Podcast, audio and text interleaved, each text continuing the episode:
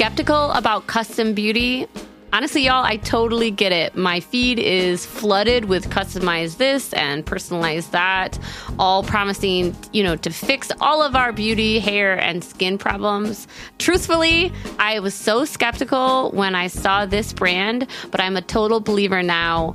When Pro says custom, they actually mean it. Their products are no gimmicks, and your formula couldn't exist without you. Each and every bottle of Prose custom hair care and skincare is made to order and personalized with unique blends of naturally powerful and proven effective ingredients to meet your needs.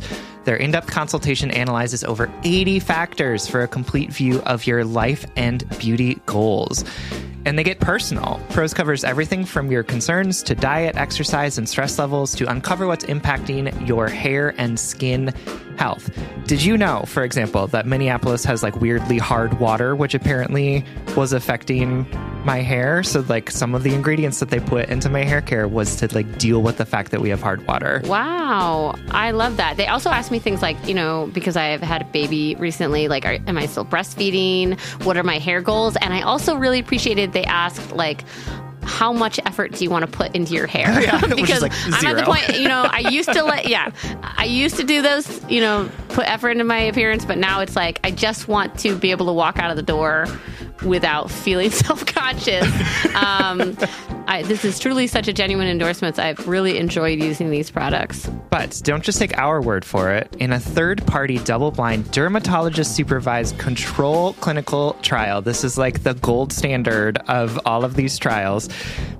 Prose proved that personalization works better than off the shelf alternatives.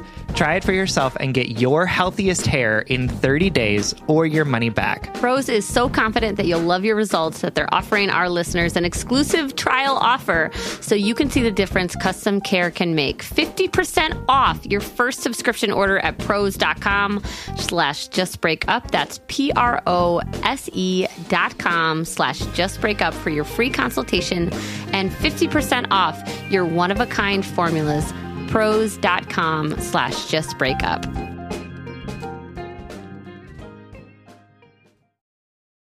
This episode is brought to you by Paramount Plus. Get in, loser! Mean Girls is now streaming on Paramount Plus. Join Cady Heron as she meets the plastics in Tina Fey's new twist on the modern classic. Get ready for more of the rumors, backstabbing, and jokes you loved from the original movie with some fetch surprises. Rated PG 13.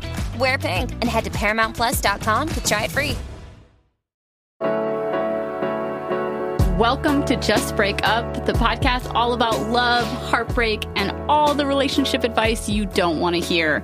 My name is Sierra DeMulder. And I'm Sam Blackwell. This week, we are going to be talking about men who just won't break up with us, Ugh.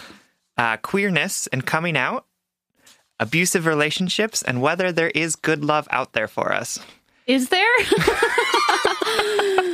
But first, we want to just give you a Surgeon General's warning, which is that we don't know what we're talking about. Not at all. In fact, um, we talked about uh, like parking tickets last episode, I think. And You got another one? no, but Oh. you made fun of me when we arrived at the studio because I parked like three feet away from the curb by accident. And I was like, YOLO, it'll only be there for an hour. Uh, not only did you fail at parking, but then you were just like, ah, fuck it, and walked away. Yeah. Sam's like, you're literally in the road. And I was like, whatever. That's fine. In my defense, I'm a great parallel parker, not so great at relationships, which is why you should take our advice as you see fit. Uh, we're just here to offer some musings and hopefully some laughs on the rewarding but incredibly confusing thing that is love. That's right. Welcome to episode 10. Woo! We're in the double digits. Double dig. How do you feel? double dig. It's not a thing that we say. my ex boss my ex boss used to abbreviate things that like weren't meant for abbreviating Right. you know Mm-hmm. like um creamer she'd be like get the cree or like she What? or she'd call um a microwave instead of calling it a mic which we all call it Who? do people call it a mic like stick it in the mic for 10 No, minutes even Spencer is shaking his head. Okay, well, um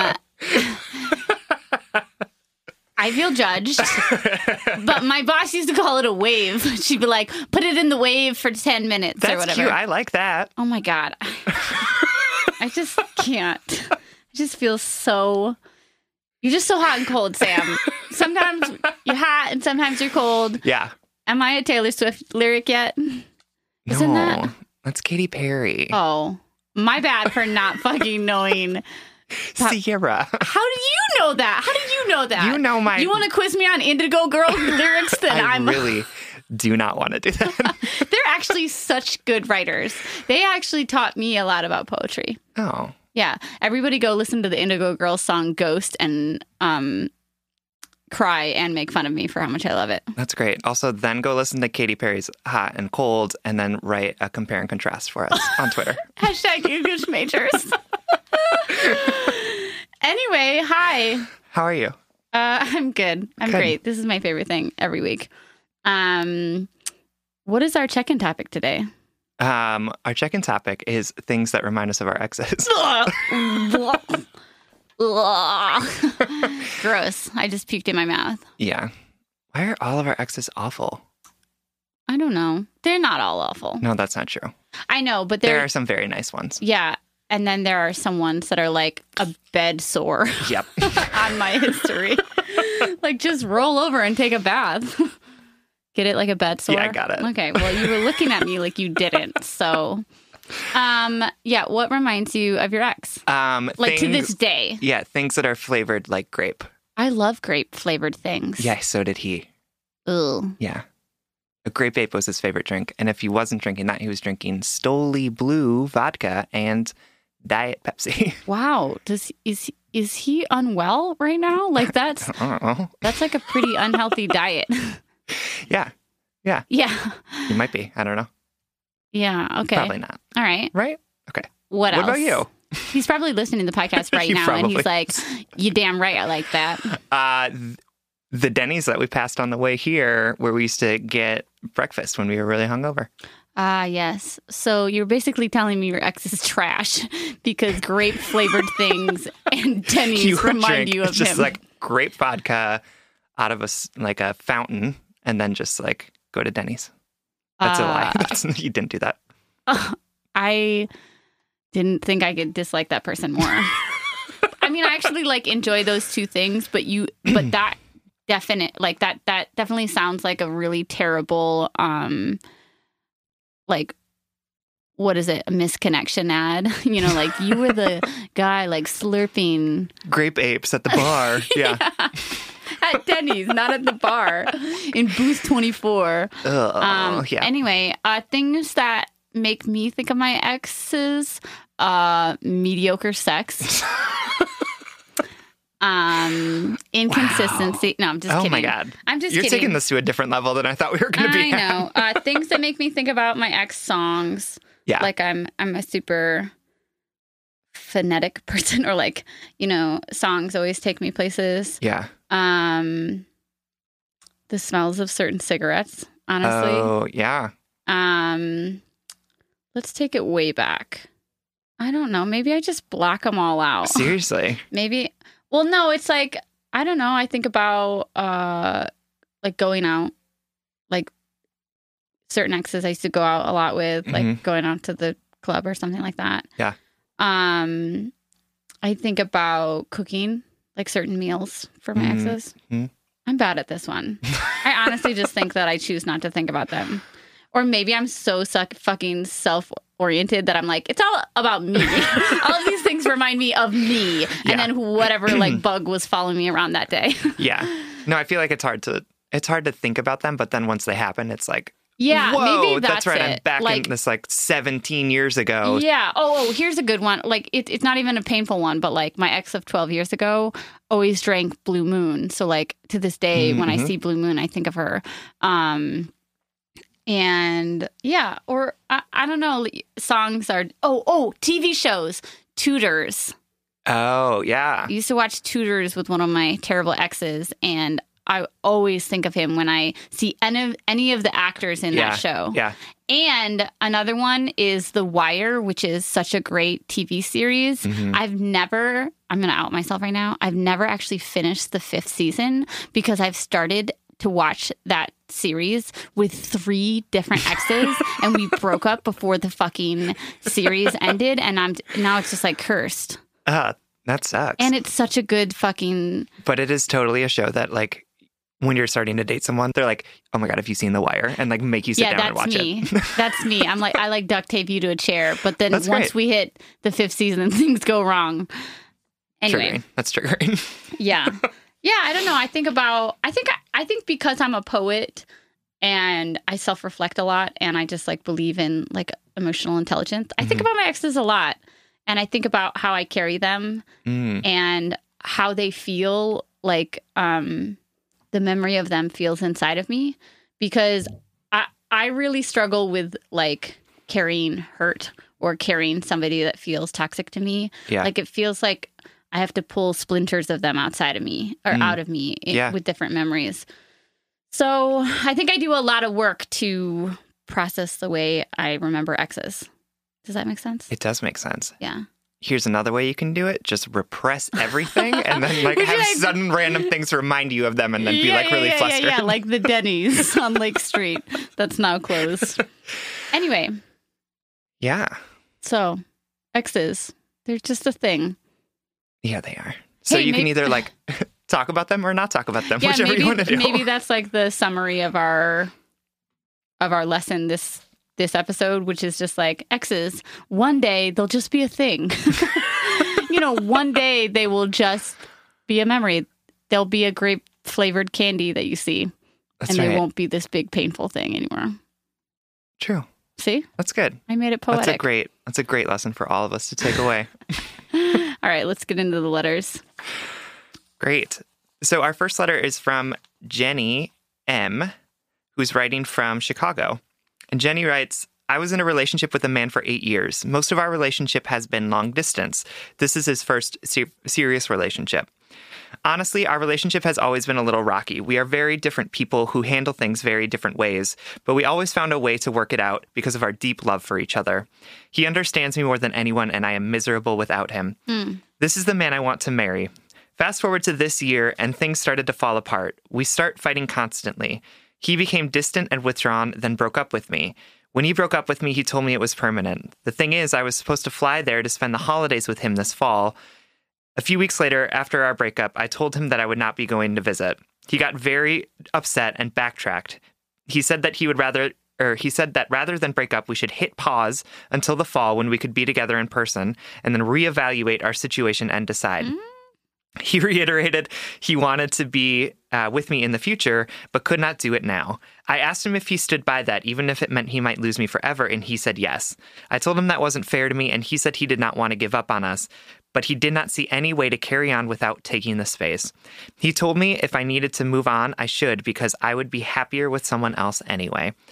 However, after that, he continued to talk to me as normal. We talk daily. He tells me he still tells me he loves me, wants to be with me, assured me that there is no other woman, and I am certain that is true. But rather, he thinks we need to grow separately to be able to come back together in the fall. I told him I'd fly there, and he told me not to come. I told him we could take a vacation together this summer to work things out in person, and he told me no. I don't know what to do, guys. He says a, a thousand different things. I'm trying to be cool, to be laid back, to act like this doesn't hurt, but I'm so miserable. I don't understand how he could do this. He's saying one thing, but his actions say something else. I don't know if I have the strength to leave him. I love him so mm-hmm. much, I feel pathetic and awful. Please help me sort this out. I don't know what happened, and I don't know how to proceed. All I know is I'm miserable with or without him at this point. Oh, Jenny. Yeah, that that sounds very difficult. Yeah, and I also just relate to it. I think a lot of our listeners will too. Like, just when you're at that, I don't know, push comes to shove moment, but there's no push, but everything feels like a shove. That doesn't make any sense, but you know what I mean. That was great. Thanks. Poetic. Um, okay. First things first. Why try to be cool and laid back and act like this doesn't hurt when it literally does hurt and it's not fucking cool? Right. Like that's so um we're kind of trained to take it. We're kind of trained to roll over and take it when someone we love mistreats us. Yeah. And Jenny, like, what the fuck is cool about this? Like, why do you have to be cool? Um, I know I understand that instinct, but I'm I'm just trying to um point out first, like, hey, this is a this is a relationship for eight fucking years, Yep. and he's becoming distant and breaking up with you and being inconsistent and giving you a million different mixed messages. he's making you be crazy. Yeah, for so sure. why try? Why do the emotional labor of suppressing what he's bringing out of you? Right. Absolutely. And yeah, I mean, he's the one that is that is being uncool at this point, right? So Yeah. like you have the right to be uncool right back at him because Yeah. this is just such unacceptable behavior to break up with someone and then want them back but on a break, which like to me feels like he just doesn't want you to like go be your own person and like be with someone else. Yes. Like he wants to keep you close enough without having to commit, right? Yeah. I also, Jenny, if you were my homie, I would say, are you sure there's not something else going on the side? And I Mm. and I've said this in past episodes, like I'm not the conspiracy theorist when it comes to cheating. Mm-mm. Um, and I just don't jump to that. But like this screams red flags to me right now, Jenny. And that's kind of hard for me to say to you Yep. because I know that might um discolor an idea of you oh, you have of him or make you paranoid or you might think that I'm I'm crazy. but um yeah, if I'm being if you were my like girlfriend, I would be like Oh, for sure. And I want to say that like we trust you when you say Yeah, that you yeah, don't yeah, like that you feel that nothing is going on and that's great. But like from an outside perspective, when someone is you- is committed and then suddenly is like, no, but I want to take a little break, it, it to me it feels like he's trying to see what else is available and out there. Or that he has something going on. yeah. Yeah, no. you know what I mean? Yeah, like, that- he wants he's exploring that like he's- some other relationship right, like and he wants to do it a little bit safe. Yeah. More safely. That might not be true at all, but if you were here sharing a glass of rosé with us, we would be like, um, squirrel friend, what's good? um also we think that he is he might be trying to break up with you but doesn't feel like he has the strength to do it completely because For you sure. guys have been together for so long Yep. and breaking up with someone that you love or have history with is and always will be a really terrible thing to do it, it will always feel awful Yeah, and breakups are often not clean, right? Right. Breakups are often like you break up and then you come back together and then you sort of like fizzle out, yeah right? So sometimes they're very cut and dry, like we're done, this is over. But a lot of the times, this is what what Yeah, breakups tend to look like. confusing and nuanced Because you like and- you know you don't want to be with them, but like you Yeah. want to be with them, and like your support network is this person, and then suddenly Yeah, they're gone. Just like you said, Jenny, you said I'm miserable with or without him at this Exactly. point. And I don't um like forgive us if we sound really blunt because we were like, one, he's probably cheating on you, two, he's trying to break up with you. Like we're not trying to be blunt assholes. I think we're just trying to give you the feeling the initial ideas that we're getting from this letter, which Yep. is he's giving you these crazy mixed messages and the and and he doesn't know what he wants and he's put what it is, it's his inability to know exactly what he wants, his desire to want to maybe be apart and grow and learn, but also not lose you. That him existing in that unsurety Mhm. is forcing you to be the one that has to play your hand. Yes. Does that make sense? Like Yep. you have to be the one to say, Oh my God, I want to be with you, or let's make this work, or let me try to come to you. And then he has the privilege of saying, No, don't come visit me. Yep. No, not quite yet. But he knows that he has you on hold. Yes. But the second that you were like, Hey, I'm not coming to visit you, he instantly he's like, Oh no, what do you mean? I can't live in this fucking gray area where I get everything that I want. Yep. Yeah, and I think you know we can speculate all we want about Mm-hmm. and we what, are and totally of just course, right? which is what we would do if we were all out to brunch for sure. But it's clear that like we can speculate all about this all, but at the end of the day, like let's get down to you and what you need to do in this moment. And it's clear that he is forcing your hand hmm and that he's not allowing you the time and space to decide what you want and how you're going to heal from this. Right. He's preventing you from healing in any way. Yep. He's preventing the healing of your relationship if you guys want to get back together and like b- rebuild this bond. And Yep. he's also preventing you from moving on and starting the grieving process. Yep. He You're, has you're you are in the middle. It's like it's like when somebody is passing on and they and they and they Mm. haven't quite let go yet. Yep. But they but they're so they're disconnected from reality um right. or the their consciousness. Right. And yes, and the the relationship itself has changed now, right? it's Mm, not forever. what it was. It, it, it is forever changed, Yep. and that's the and that might be the sad, blunt truth. Yep. And so now the question becomes what do you do with this relationship that has been given to you that is not what you thought it was going to be? Mm, And so that's the question that you need to be asking yourself at this point. Not thinking about the eight years that things were good, but thinking about the here and now Yes. with the reality that you have in front of you. Are you happy? Does this work for you? And if it doesn't, then it's time for you to say no. I think that's so good, Sam. And I want to like pull out an idea in that and ask you about it, which is we, you were just saying, like, don't think about the eight years that you put into it, think about the now. Mhm. And I think that's something that's really hard for people in love is that they think, like, oh my God, I've invested so much. I've Yep. dug this well. I've put all this work into it. And you feel like that investment, that time Yep. is like collateral that you can't lose or For sure. like, or, or like gives it more weight, which it does. Don't get me wrong. Yep. It totally does. But I, I don't know. Can you speak to that in your own experience? Yeah. So there's, I have both good experiences in that and bad experiences in that, right? Yeah. Like breaking up with someone that you've been with for a while is embarrassing. Like it Mm. feels embarrassing Damn. because you what have a good word. I mean, like it's a terrible word, but it's such an accurate word. Yeah, I mean, when I broke up with him, like Mm. that was the number one feeling that I felt was just embarrassed Yeah. because I had put so much time and energy into this person. And justification. yeah, and people didn't like him. And then, like at the end of the day, I was wrong, and it was just I just felt so devastated that I had Mm. like, and it was hard to to want to break up because it was like, well, I've put so much time and energy into this, so much time and energy into defending him that like, how can I do this? How can I say that I was wrong about Oh the last few years? But also, you know, like my relationship with Peter has also changed. Right. Um, it's different than it was when we started, Right. and the the four years that we've been together isn't a uh, a thing that I set aside. It's actually like part of the reason why I want to continue to be with him because Hmm. I'm like we had four good years, and I know that we can have more in the future, Right. and so I want to to continue to work with him on our relationship to make sure that it can Yeah. move forward in the future. But that requires him and me Yeah. being equal players in that commitment to work together. And, and what I'm hearing from you is that the investment, the time in relationships has to be equally weighted to the present. yep. You can't just say, like, hey, we've been together for eight years. Yep.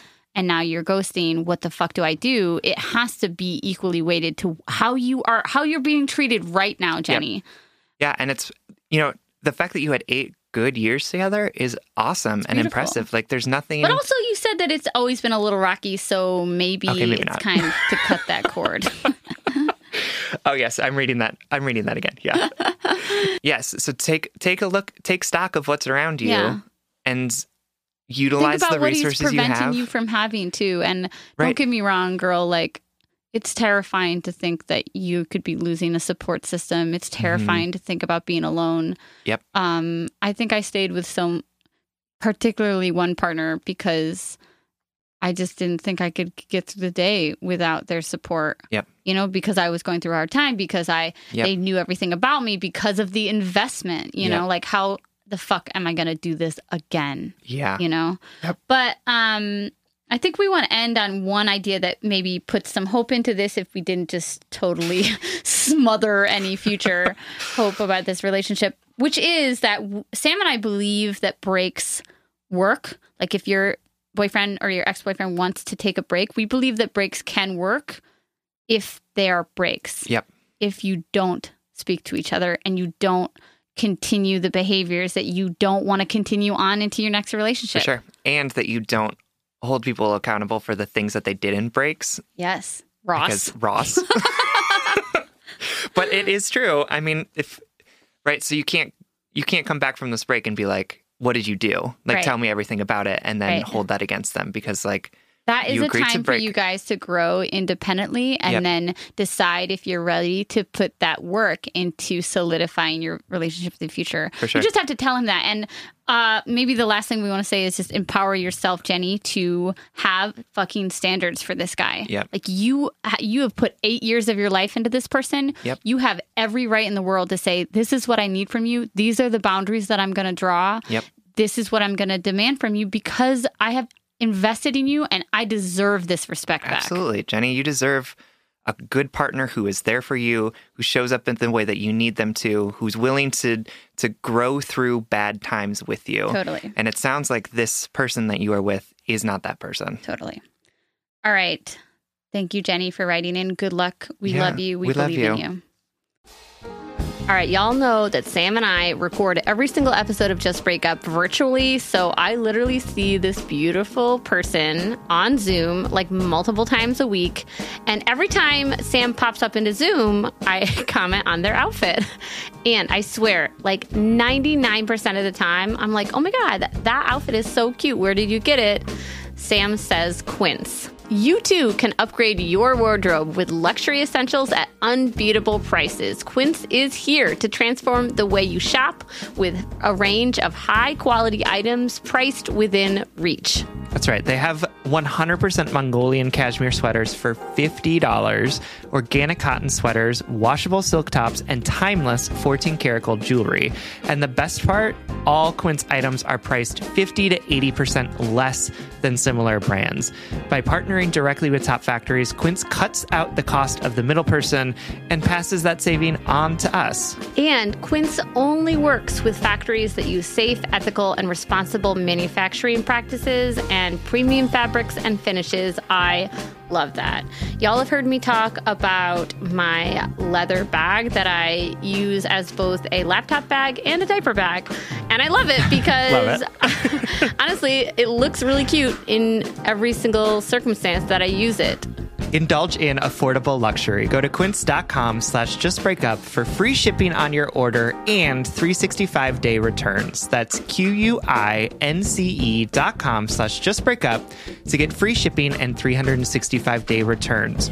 Quince.com slash justbreakup.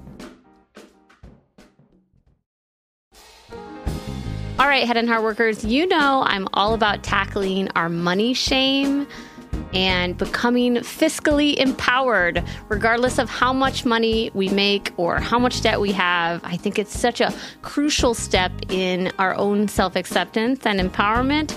That's why I love that today's episode is sponsored by Rocket Money. Rocket Money is a personal finance app that finds and cancels your unwanted subscriptions, monitors your spending, and helps lower your bills. With Rocket Money, you can see all of your subscriptions in one place. And if you see something you don't want, you can just cancel it with a tap.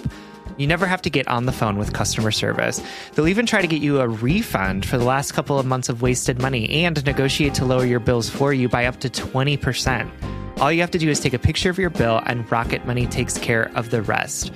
Rocket Money has over 5 million users and has helped save its members an average of $720 a year with over $500 million in canceled unwanted subscriptions. And listen, we always talk to you about like conflict styles and open and honest communications, but honestly, save your energy and get Rocket Money to cancel those subscriptions for you. Stop wasting money. You don't need to practice that. Yeah. We don't need to do head and heart work with like customer service representatives. You know what I mean? Like, just like use the middle person. just get Rocket Money in there to help you do what you need to do. Stop wasting money on things you don't use. Cancel your unwanted subscriptions by going to rocketmoney.com slash justbreakup. That's rocketmoney.com slash justbreakup. rocketmoney.com slash justbreakup. Up next, we have KW writing from Chicago, another Chicagoan, Chi- Chicagoan, Chicagoan? Chicagoan. uh, this is why I should practice reading beforehand. Uh, this is the least prepared I've ever been for one of our episodes. You're doing great. All right, so KW is 20 years old, um, and they say hi, loves. Her pronouns are she, her, and hers. Yep, they She- included it. Thank you so much for including them. She says, Hi, loves. First of all, wow. Thank you so much for an amazing podcast. I know your disclaimer says neither of you are professionals, but your advice is so intersectional, trauma informed, and powerful. Thank you for empowering so many of your listeners to make the best choices for them in their unique circumstances. KW, we love you. Yeah, thank you. That's such a great, um, that just like, I don't know, boosts me up. I feel wonderful. And Yeah, I love that sure. you said intersectional, trauma informed, and powerful because we really try to come at it from so many different angles. yeah. Um, my question is somewhat only somewhat related to relationships, but I could really use any guidance on it. I'm queer and super out on my college campuses, college campus, but very much closeted to my parents who are not at all accepting of the community. I had a long-term relationship with a female partner that ended up being very abusive, which I still haven't gotten closure on, even though it's been about a year and a half since we were not in any sort of intimate relationship. Since she was the only girl I've ever been in a committed relationship with, a lot of the associations with my identity are tied up with trauma from that relationship and from my upbringing in a very homophobic mm-hmm. religious institution. My questions are how, if at all, can I divorce my identity from these negative associations? And I'm tired of hiding my identity from my parents, but know that coming out would totally change how they see me, especially if they knew I lied to them for years while dating my ex girlfriend. I do want to come out to them, but I'm terrified of how they will treat me as I'm still somewhat financially dependent on them. Should I fin- finally come out to them after lying for years, or should I continue to hide one of the most important parts of who I am? Thanks again for the love and support you give to your listeners, KW. Oh, I Oh love my God, that we love you so much. This is great. Yeah, so Affirmations for us. we get to talk about queer stuff. Yeah, it's just fantastic. This is just us. this is gold, as Sam would say. Um, okay, KW, let's answer your first question first. And I really love this question um, because, again, we talked about like what in the beginning of the episode we talk about um, things that we made that our exes that or that we that make us think of our exes. Yep. And honestly, out when I was getting out of one of the like most important relationships in my life, I like couldn't go to lesbian bars because like everybody had a short, cute lesbian haircut at the time, and I was like, ugh, you all look like her. Like, I let's talk about triggers in that way. Oh, for sure, yeah. Obviously, you're talking about a little bit more serious um, associations Yep. um, and and trauma informed ones, KW.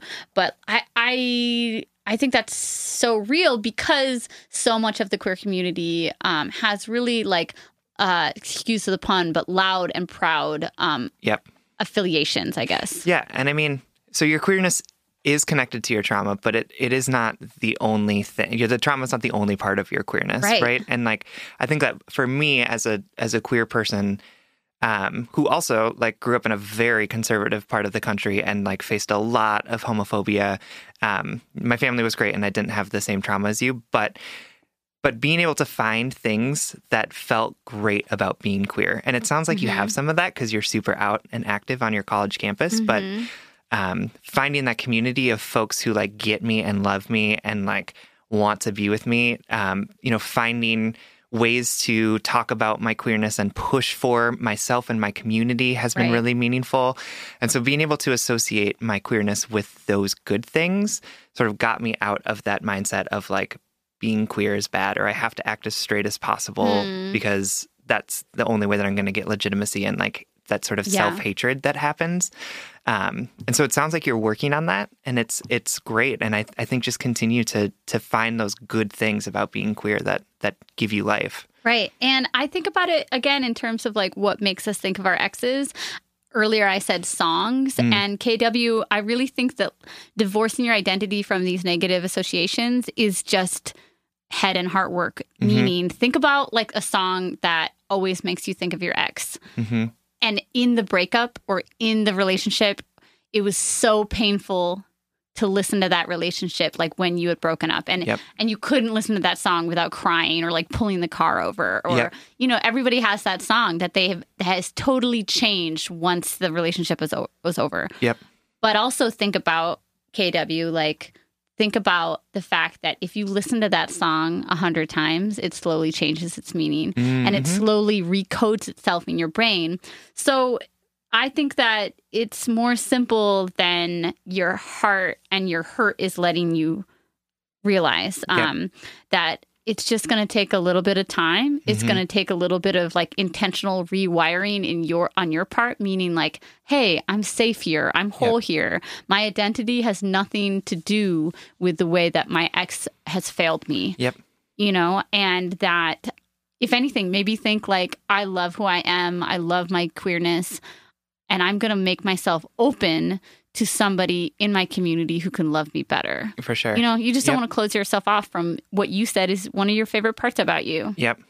Yeah, and I mean it's your queerness isn't what caused that trauma to happen to you. Yes. Right? Like like trauma happens to people regardless of their gender identity, sexual Yeah. orientation. And like the people who have done horrible things to me have all been men. Mm-hmm. Which, yeah, we can talk about toxic toxic masculinity at some point.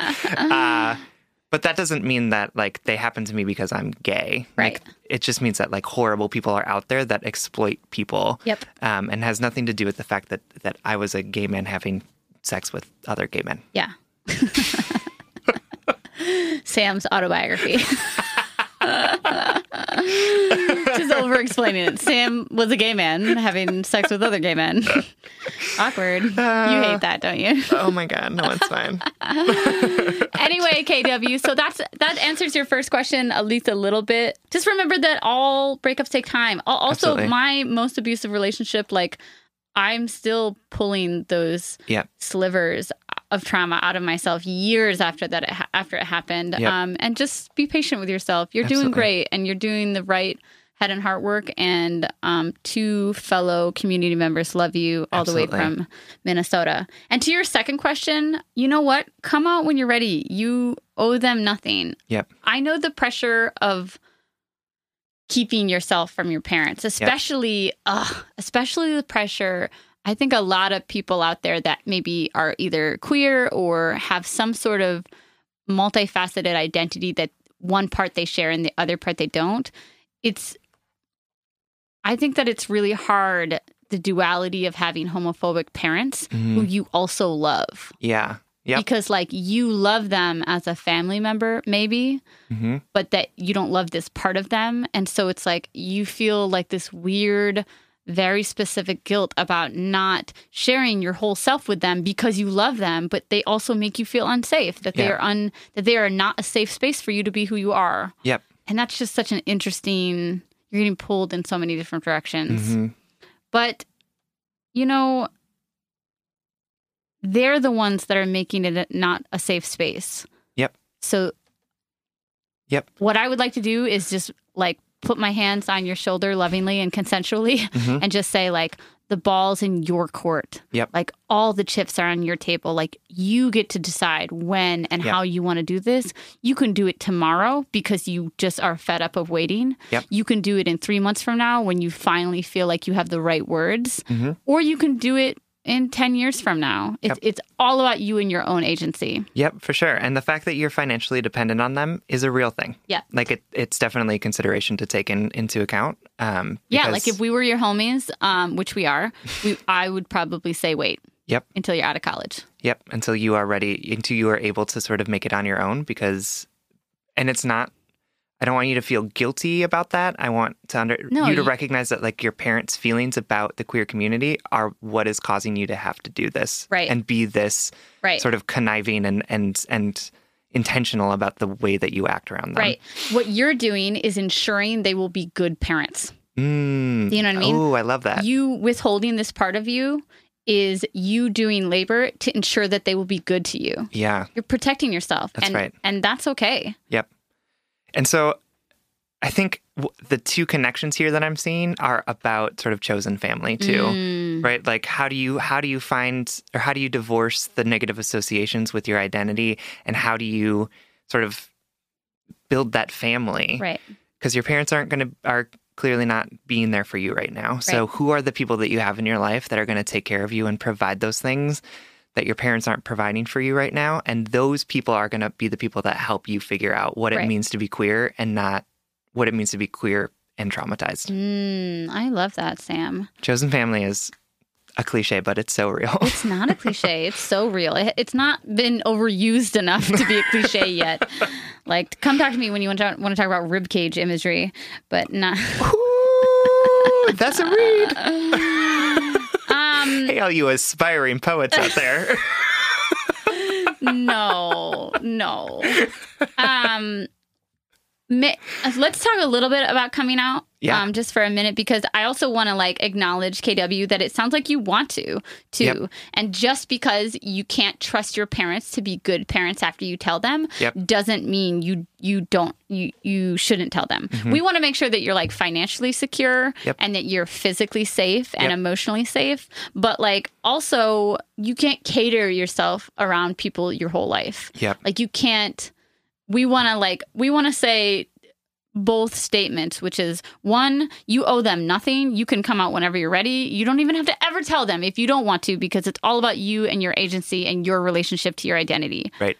but also fuck them. If they're going to be homophobic, if they're going to cling to an outdated, fucking archaic religious institution that hates gay people, Right. not talking about anything specific or anything, the, their moment of empathy will come. Like Yep. they, if they are true parents, if uh, not not true parents, uh, you know, not all parents have parental instincts, but Yep. um, I would hope that they would see that having a happy, um, whole child living their most authentic life is more important Hmm. um, than any book. Or any word given by anyone else. Absolutely. And I will say, also take into consideration that you just think about the fact that you want to tell them in your own way and not let someone else do it. And the Mm. longer that you wait without telling them about yourself, the more likely it is that they're going to find out in a way that you can't control your own na- narrative and and have that that Mm, moment. That's an interesting thing to add. and so just Is that just because they walk, your parents walked in on you making out with a boy and you couldn't control your own narrative? Yes. so I didn't get to choose when I came out. It, it was chosen for me. Yeah, Um, and I think that I'd like missed out on yeah, on being able to tell them. yeah.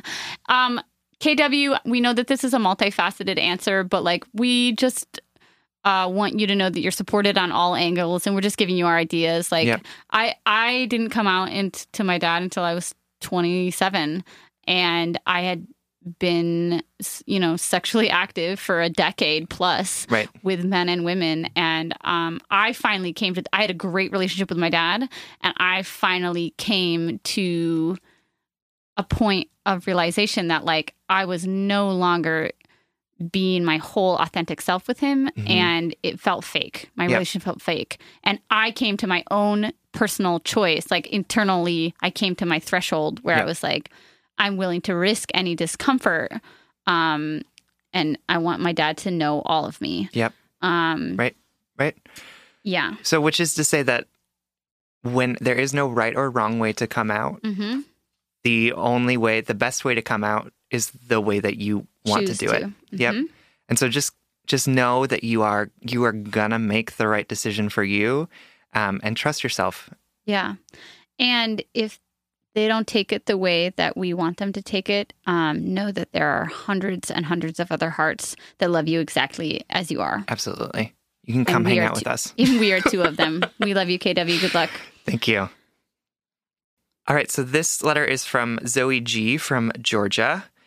Um, I just want to give a trigger warning uh, that this is about an abusive relationship. So if if you're feeling um, unsafe with that, please just skip ahead a bit. Zoe writes, I'm a 19 year old girl in my first long term heterosexual relationship, two years as of May. However, we have been close friends for six years. I was diagnosed with anxiety when I was only nine years old and have struggled with it my entire life. I was also diagnosed with PTSD at only 13. I have been in therapy since I was little, which in some ways is its own kind of damage. All of a sudden, the uh, sorry, all of a sudden, my boyfriend has stopped acknowledging my anxiety as real, and anytime I'm affected by it, he turns it into a fight. I can't even vaguely hint or accidentally bring up any part of my life affected by it. He's telling me it's not real, that I can't prove it, that I just need to suck it up and not expect special treatment, which I don't. I have grown up into a functioning person. I live alone, I work mm. with kids, and I'm highly respected and constantly getting positive feedback. Hmm. I maintain a good GPA. I manage my anxiety extremely well and was even able to go off medication. I almost never let it affect him or our relationship. I don't go to him when I have panic attacks. I don't expect him to save me. I don't expect him to deal with it. It's never been a problem in the six years I've known him. However, sometimes I try to vent to him about life or a break or I break down in front of him or tell him that having sex will upset me. Hmm. And he goes off on me. He turns into a monster, which normally includes hating me, blocking me, or verbally abusing me in some shape or form. This is all new too, very new, maybe as of two months ago. I don't know how to deal with any of this. I'm starting to doubt everything. I'm starting to doubt if it's even real. I'm starting to doubt why I can't just turn it off. Hmm. I'm starting to hate him and want to hurt him. I find myself daydreaming about ways I could just put him in jail, but I realize how much I love him. When do I What do I do when I've started to see this monster replace the man I hmm. love? Where did he go? Why doesn't he love me or believe me anymore all of the sudden? Where to draw that line between I love you unconditionally and you've taken every part of me? When do I leave? Oh, Zoe. Zoe. Wow, I just want to hold you in my heart right now. Yeah.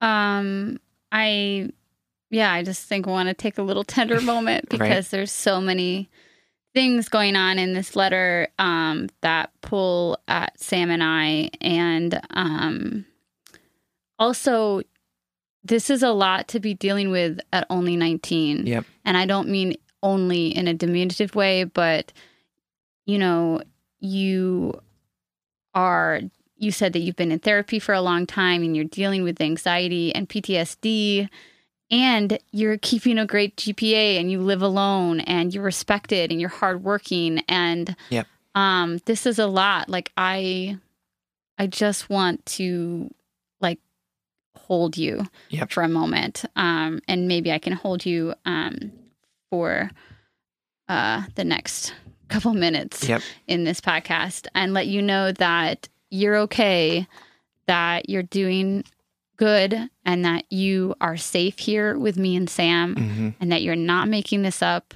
and you're not crazy, and nothing you've done um, means that you deserve to be treated like this. In fact, you deserve somebody who makes you feel safe and heard and seen.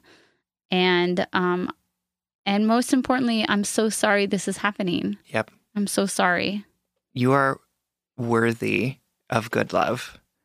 You would be worthy of good love even if you didn't live alone, Mhm. even if you didn't have a job, even Mhm. if you didn't have a good GPA. Even if your anxiety affected every single day. you would still be worthy of good Yes. love. Yes. And I can I can just feel how hard you're trying. hmm And I just want you to know that we see it hmm and that even without all of that, we would still love you. Right. Um, but let's talk about the relationship a little. Um, we want you to know that these lines have been crossed, that these lines are real, and that you can't go back from crossing these lines. Yep. You asked, where is the man that you love? Like, where did he go? And this might sound extreme, Zoe, but I think he's gone. hmm I, I can no longer. I've I've described it before in uh, when other relationships in my life have changed. I've said I've seen things that I cannot unsee, Yep. And I cannot unsee what you've told me, Zoe. Mhm. I can't erase what he's done to you and just look at the good years, the six years, right? Yep. Um, this sounds like some sort of um mental breakdown of his own, Yeah, right? Absolutely. his inability to deal with this and to snap like this so hard makes me think that he's dealing with something um, internally or chemically Yep. or substance wise. Like uh, something's going on here where he's no longer the man that you loved years Yep. ago. Absolutely. And that's not to excuse his behavior in any way, Right. but it is to to I sort of take him from terrible, terrible monster to human that doesn't have the power over you that he thinks that he you Right. do, that you think that he does. Right. And you know what's funny? Um, Zoe, in our notes, we like write notes on letters um, before we do the episodes uh, just to keep us on track. But we wrote, People who love you don't hurt you. Mm. And I actually want to disagree with us. Mm. I think people who love us hurt us constantly. Yes. And I think that's true. I think that what it becomes confusing in instances of domestic violence because this is what it is, Zoe. You can claim that whether you want to or not, but I'm gonna, as an outsider, I'm gonna say your intimate partner is physically harming you. Yep.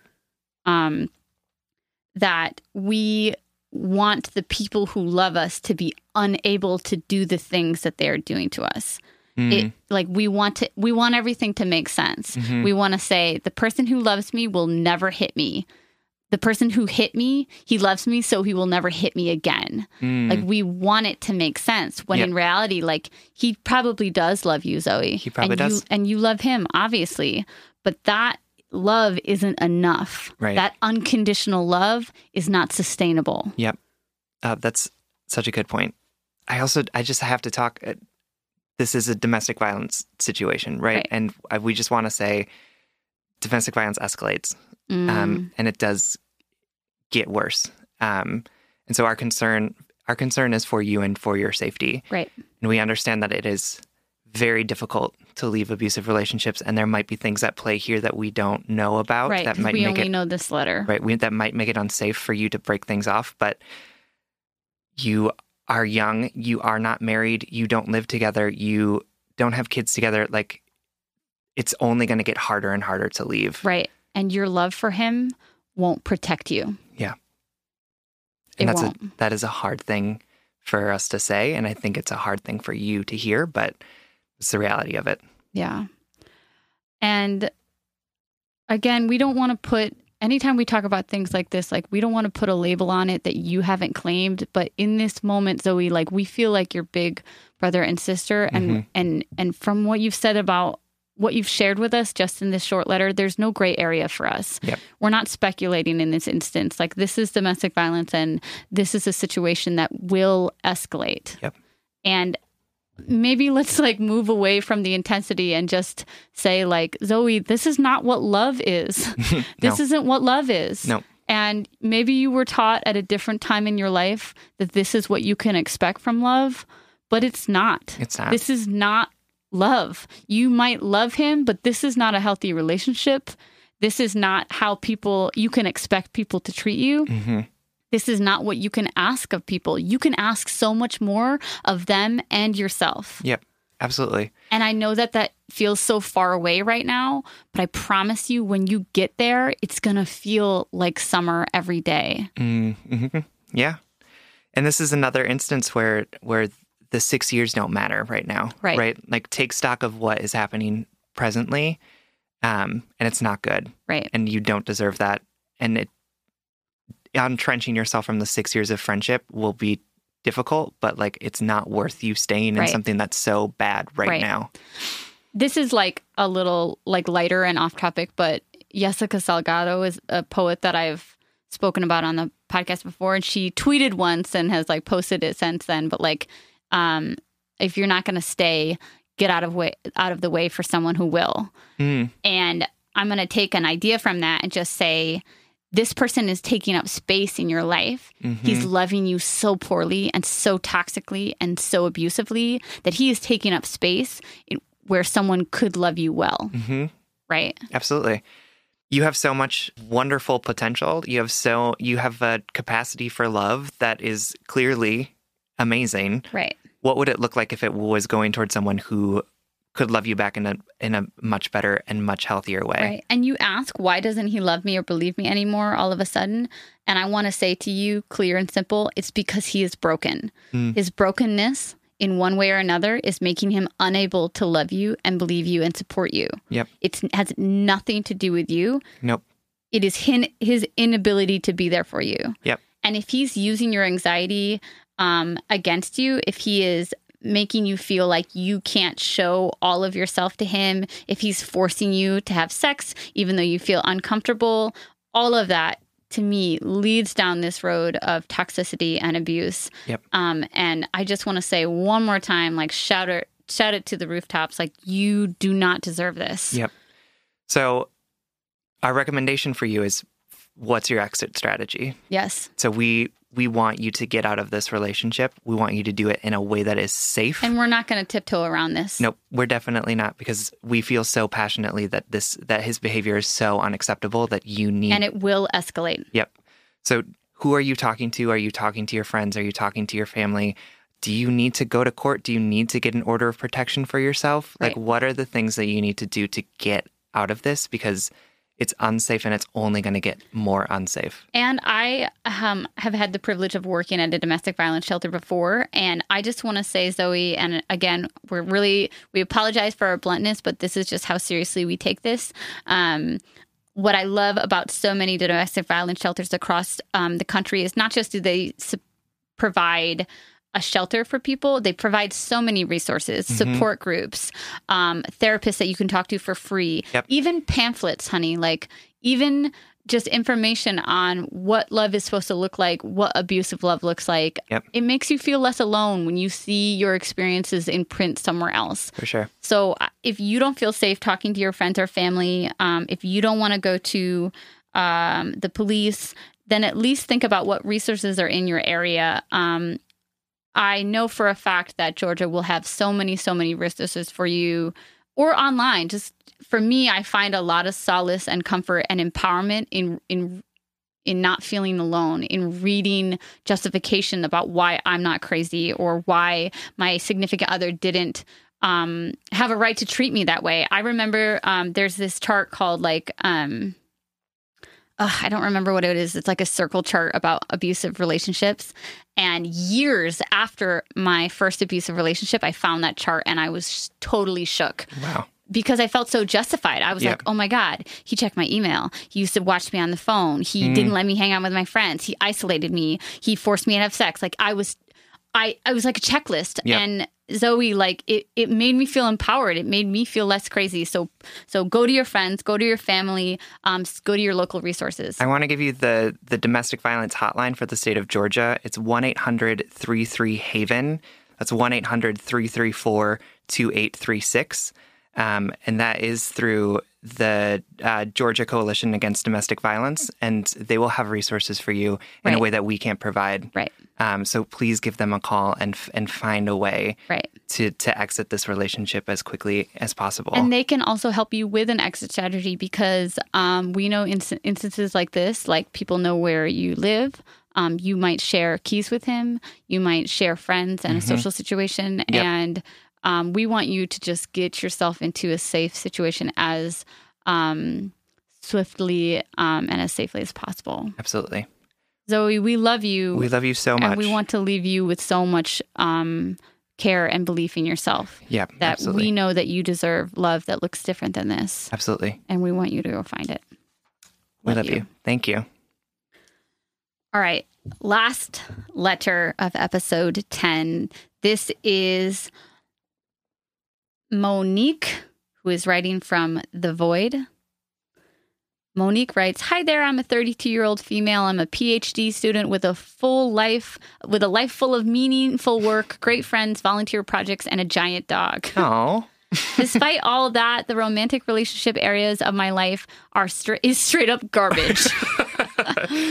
the spotlight shined brighter than ever on the garbage dump after my last situationship. Ugh, I love that word, situationship. I know. it's from the readers. I mean, the Yeah. listeners. Um, the man I was dating came on hot and heavy with lines that sounded straight out of a rom com, except as a sociologist dating a man in public policy, this was more along the lines telling of telling me he wanted to partner up with my fine ass to change the world. Love Damn it. it. Oh my God. I that totally, would work on me so I know. I'd be like, "Ah, do you want to start a nonprofit with me? You want to recycle with me? Um, the first red flag started waving boldly when he decided to initiate our first sexual encounter while I was asleep. Men are dogs. Don't insult dogs like that, Sam. All right. okay, continue. When he mentioned when I mentioned being surprised that I woke up to him penetrating me for the first time, he shrugged and said he thought I was awake. You're an idiot, dude. I'm sorry, that was me, not the letter. uh, I have never been like, is this person sleeping or awake? Who knows? like, that has never like stumped me. Yeah, never once had sex with a sleeping person. I'll tell you that much. No, no, no. Yeah, me neither. I um like if that was an SAT question, I would pass. The one question you got yeah, right. yeah, yeah, yeah, totally. I have never taken the. SATs. Oh, really? Yeah, I dropped out of Oh. co- high school and went straight to college kids to go to school. I'll tell you about it later. All right. I'm confused, Back to your letter, continue. Monique. I'm sorry. Um, uh, my brain flooded itself with reasoning to protect itself from the assault, the trauma, and the crime that it was. After that, everything changed. Compliments gone, communication dwindled, and I was no longer, quote, aligned with his main passions in life, end quote. And therefore, I was no longer what he considered relationship material. For months, we existed in the gray area of, quote, let's just be friends, but I'm going to make always make sure that you don't see anyone else, and I'm going to still try to have sex with you. but hey, it's just friends. Don't be mad. You are the one that can't handle it when you are the one that uh, falls for the societal expectations that this is now a relationship of lesser value. Puke. Um, that's also hysterical, Monique. You're killing this letter. Uh, I tried several times to say the new situation hurt my feelings, but was always met by some excuse uh, why my feelings weren't valid. One day I finally stood up for myself, pointed out his hurtful behavior, and said that I felt disrespected and wanted to cut communication. He fired back that he was sick of baseless character attacks. What is this guy, fucking Trump? Jesus oh my god, Christ. what if it is? I'm sorry. Oh my God. Oh, I got to keep reading because she says, and was done with me as well. At that point, I realized I might have been involved with someone with Trump level delusions. Hashtag black, black, black. Oh my God. Great minds think alike, Monique. She continues and writes, I've been able to stay strong and we haven't spoken in months. Hashtag bless the black. Anyways, while this is the largest piece of garbage in the relationship dump, my other two relationships have been the same theme of lack of disres- uh, lack, of, lack of respect. I'm now getting therapy to unpack the trauma of my last experience, Great. but also working on my pattern of engaging these types of men. But my question is, I'm always told, quote, there's better. You don't have to settle for that. There's men out there who wouldn't dream of treating you like that. Or my favorite, there will be someone who won't make you do this kind of work. It'll be his joy to love you. Literally, those are things that we have said on the podcast. pretty I feel yeah. a little dragged. Is this actually freaking true? she writes in all caps. Everything I've experienced has been so far from this. I- I'm I think part of my issue is that I don't think better exists. I know this pod mostly deals with the darker side of things as well, but have you both seen or experienced real respect-filled loving relationships? What does this look like? Thank you, big time hearts. Love this letter, Monique. Monique, let's be friends forever. I'm not laughing at your trauma because your trauma is totally real, Yes, but you. And this is just such Just written in such a clever way. yes. Um, Sam, does real what does she write? Um, real respect filled loving relationships do they exist? Yes. I'm going to say yes. Yeah? Uh, yeah, I think that they do. Um, I mean, I don't think that perfect relationships exist in any way, uh, but I will say that I think that my relationship with Peter is real and respect filled um, and loving Yeah. Uh, in a way that I don't think that I expected to find someone. I'm gonna puke all over your microphone. Um, yeah, I know that's gross, but No, it's no, real. for sure. I mean, I was in I was in awful relationships with awful people, I, and then I was in relationships with a lot of very well-meaning but like Fine people. fine people. Um, and then was sort of just met Peter and was like, oh, this is what it feels like to be loved by someone who like loves me for li- me, wants to be with me, is willing to put in the work to like be with me. I love Peter so much. Um, and like it's clearly changed my life. So it does But exist. I have a question. Okay. When you got with Peter, were you like, "Oh my god, this is awesome"? Was it did it feel so different or was it like a slow build where all of a sudden one day you were like, "This is really good." It was a slow build. Yeah. I mean, it was. It wasn't.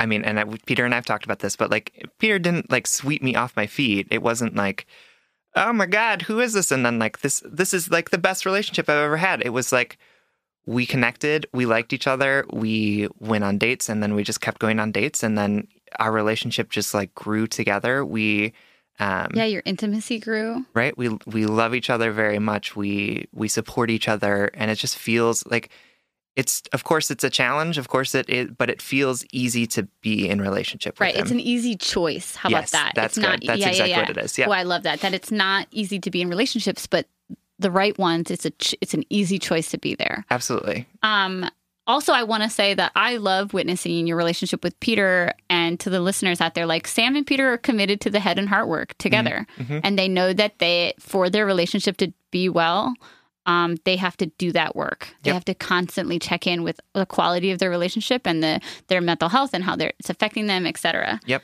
Um, Monique, I want to speak to my experience um, as the single one here, who always makes jokes about the garbage um, cans that she dates. It's so good. I love the idea of a relationship dump where you just throw the garbage in. Yeah, and, but also that they like dump all their trash on you, Oh, that too.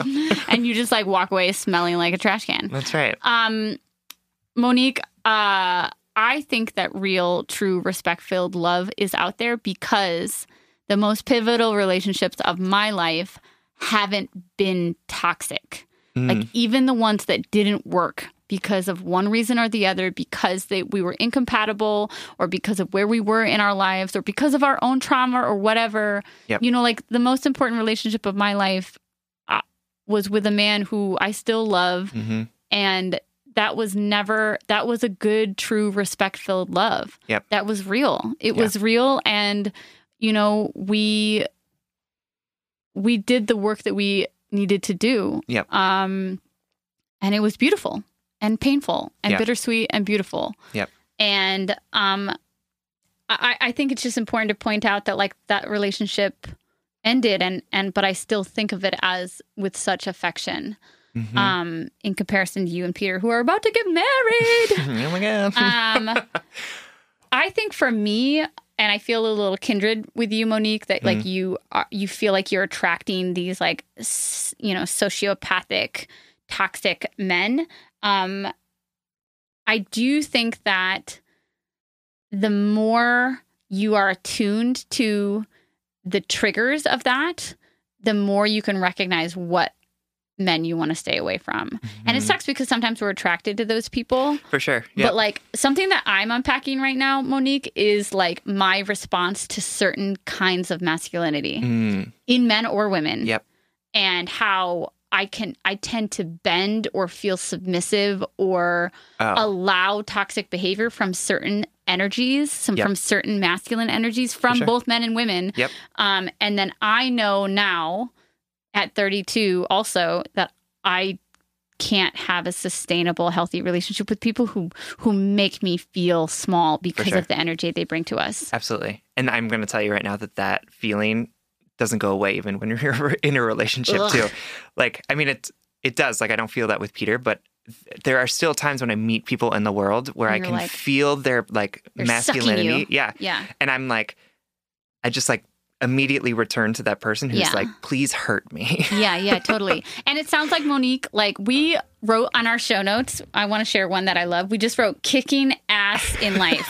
it sounds like you're kicking ass in life. It sounds like you're a badass bitch who knows what she wants and who um is killing it with these great friends and meaningful work and volunteer projects For sure. and hey, you're putting yourself out there. You're trying these relationships Absolutely. That's and great. like instead of being like, oh my God, I'm a magnet to all these horrible people, be like, dang, I have so much compassion and and capacity to forgive and endure. hmm Um That's great. yeah, I have all of this, but guess what? Now I'm gonna draw different lines Right. because you're not a magnet for these shitty people, but you do need to set the boundaries and do the work. For sure. And also know like you're kicking ass in life, but it would be okay if you weren't. Yeah. And if you aren't feeling like you're kicking ass, that's okay too. Sam, you're so good. Like that's that's good. The fact that you're in therapy and you're talking about this, like, good. Yes, you're. I mean, it's good to be able to talk about these things. It's good to also like put on your confidence and like move in the world in that. But just make sure that you're taking care of yourself. And what I think is great is- is that it does sound like you are. Yeah. I love that you finally had your last like your um your last straw with this dude and you were like I'm feeling disrespected what the fuck and then he was like all Trump and terrible. Um Yep. and I think that like um in a recent breakup Monique I literally said to Sam like I think I'm more em- emotionally intelligent than my heart is letting me be and I made the choice Mm-hmm. I made the actual honest to God choice to allow myself to enact the things that I knew were true, which Mm. is my boundaries became a lot firmer, my Right. standards became a lot higher, and I didn't hold on to that hurt or that grief and I didn't define myself by someone else's desires of me Right. or the failed relationship or whatever. right. I let I, I moved on so quickly because I let myself uh, embody the things I knew were true. And Monique, Ooh. it sounds like you know where your standards are. Yep. Absolutely. So so embrace them and let your let your heart catch up to the the work that your head has yeah, already done. totally. And good love is out there. It is. I mean, I don't think we would do this podcast if there wasn't good love out there. Nope. Um, you're right. We do tend to talk about the dark sides of life or of love, but like that's the world. Yep. That's it's it's never going to be perfect, but we we do know that there are people out there that won't make you feel like garbage. Absolutely. Let's And who won't directly quote your letter. Let's spit this advice back at you. And then you can walk away from the relationship dump and like never even think about it. but also, like maybe one thing I want to end with is like yeah. I like that you have these standards, Monique. I like that you're kind of skeptical of love because, meaning, like, I don't think it's the worst idea to walk around in in the relationship world being like, um, I don't want to be treated like garbage, Yeah. and I've been treated like garbage before. Like, I, I don't want you to be um uh, pessimistic or jaded, Yep. but like flaunt your sense of self For sure. and flaunt your confidence and and and your ability to fucking kick ass Yep. at life without a man. For sure. And, there- also like good job going to therapy and dealing with Oh, all that too. And there's there are I think that you are probably sort of figuring out the way to walk through the world with enough confidence in yourself and enough uh, confidence in the standards that you have without Mhm. also being closed off to people. Totally. And I think that that is great. So Totally. I think you're doing it. Totally. all right. Awesome. We love you. Let's hang out sometime. Yeah. If you're ever in Minneapolis, hit us up. Yeah. All right, folks, that wraps up episode 10. Um, we like to end every You just said 10, so I pitched I feel orgasmic about it. 10. We like to end every episode with the blind date segment of our show, which is where we set you up with something that we want you to go home with. The blind date of this week is a poet that I'm obsessed with right now, and her name is Ada Limon. The last name is spelled L I M O N. And I found her work recently. I'd known her name, but I just like spent all of Saturday night like sitting in my bed and reading her work and crying at like the graceful audacity of words and how poetry just moves me. And I, I think her work is so beautiful. And i'm going to share a really quick poem so you can it could be like your um, teaser into ada limon and you can go and google her and find more work by her. Um, this poem is called love poem with apologies for my appearance. Sometimes i think you get the worst of me the much loved loose forest green sweatpants, the long braless days, hair knotted and uncivilized, a shadow shadowed brow where the devilish thoughts do their hoofed dance on the brain. I'd like to say this means I love you. The stained white cotton t shirts, the tears, pistachio shells, the mess of orange peels on my desk. But it's different than that. I move in this house with you the way I move in my mind unencumbered by beauty's cage. I do like I do in the tall grass, more animal me than much else. I'm wrong. It is that I love you. But it's more that when you say it back, lights out, a cold wind through curtains, for maybe the first time in my life, I believe it. Hmm. And that's Ada Limon. That will be your blind date for this show. That's great. Uh, before we go into the closing, we just want to shout out everyone that has written a letter to us that we have not been able to answer. Oh my gosh, y'all, we get so many submissions and we love and we we love each submission and we read each submission too. Yep. And it's just, it's amazing how many of you have um, put your trust in us and told us your stories. It's just fantastic. And our heart goes out to all of you. Yeah. We don't have enough time to read all of the letters on the show, and we feel bad about that. Yeah, and so we try to make the best, most executive decision about the letters that we choose. We we keep in mind timing. We can keep in mind topics that we've covered. We keep in mind um, let the the format of the letter, everything like that. Um, and we just go. Uh, we make the executive decision with a little bit of direction from our hearts. Absolutely. And so we want to know if you haven't heard from us. We've read your letter. We love you. We we are trying to get to as many as we can. Um, we're still answering letters from July right now. Yep. Um, so yeah, we just love you. Hang in, hang tight. Um, yeah, we just want to acknowledge you, I guess. Great. All right. So you can like us on Facebook or you can follow us on Twitter and Instagram at Just Breakup Pod. You can slide into our DM, send us your favorite relationship meme, but most importantly, you can send us your questions about all matters of the heart at justbreakuppod.com. Please don't forget to subscribe and leave us a five star review. This literally keeps the lights on and helps us reach more brokenhearted souls who need two random strangers giving them relationship advice. Original music, recording, producing by our friend Big Cats. Make sure to check out his podcast, the What If Podcast. And for today's closing affirmation, um, Sam and I want to hold space for the idea of talking to our exes. So, right now, to the void, I want to say, I thought of you the other day while listening to a song, and I didn't think of you with pain, and I didn't think of you with resentment. I just thought of you, And I thought of how nice it was to hold you inside of me without hurt or regret or resentment. And I hope you're carrying me the same way. I hope you're doing well out there. To all of our broken-hearted friends out there, remember that the way you carry people doesn't have to grate against you, that they can just be a memory. They can just be someone who loved you once, who believed in you once. And their memory doesn't have to hurt forever. And if all else fails, Just break up.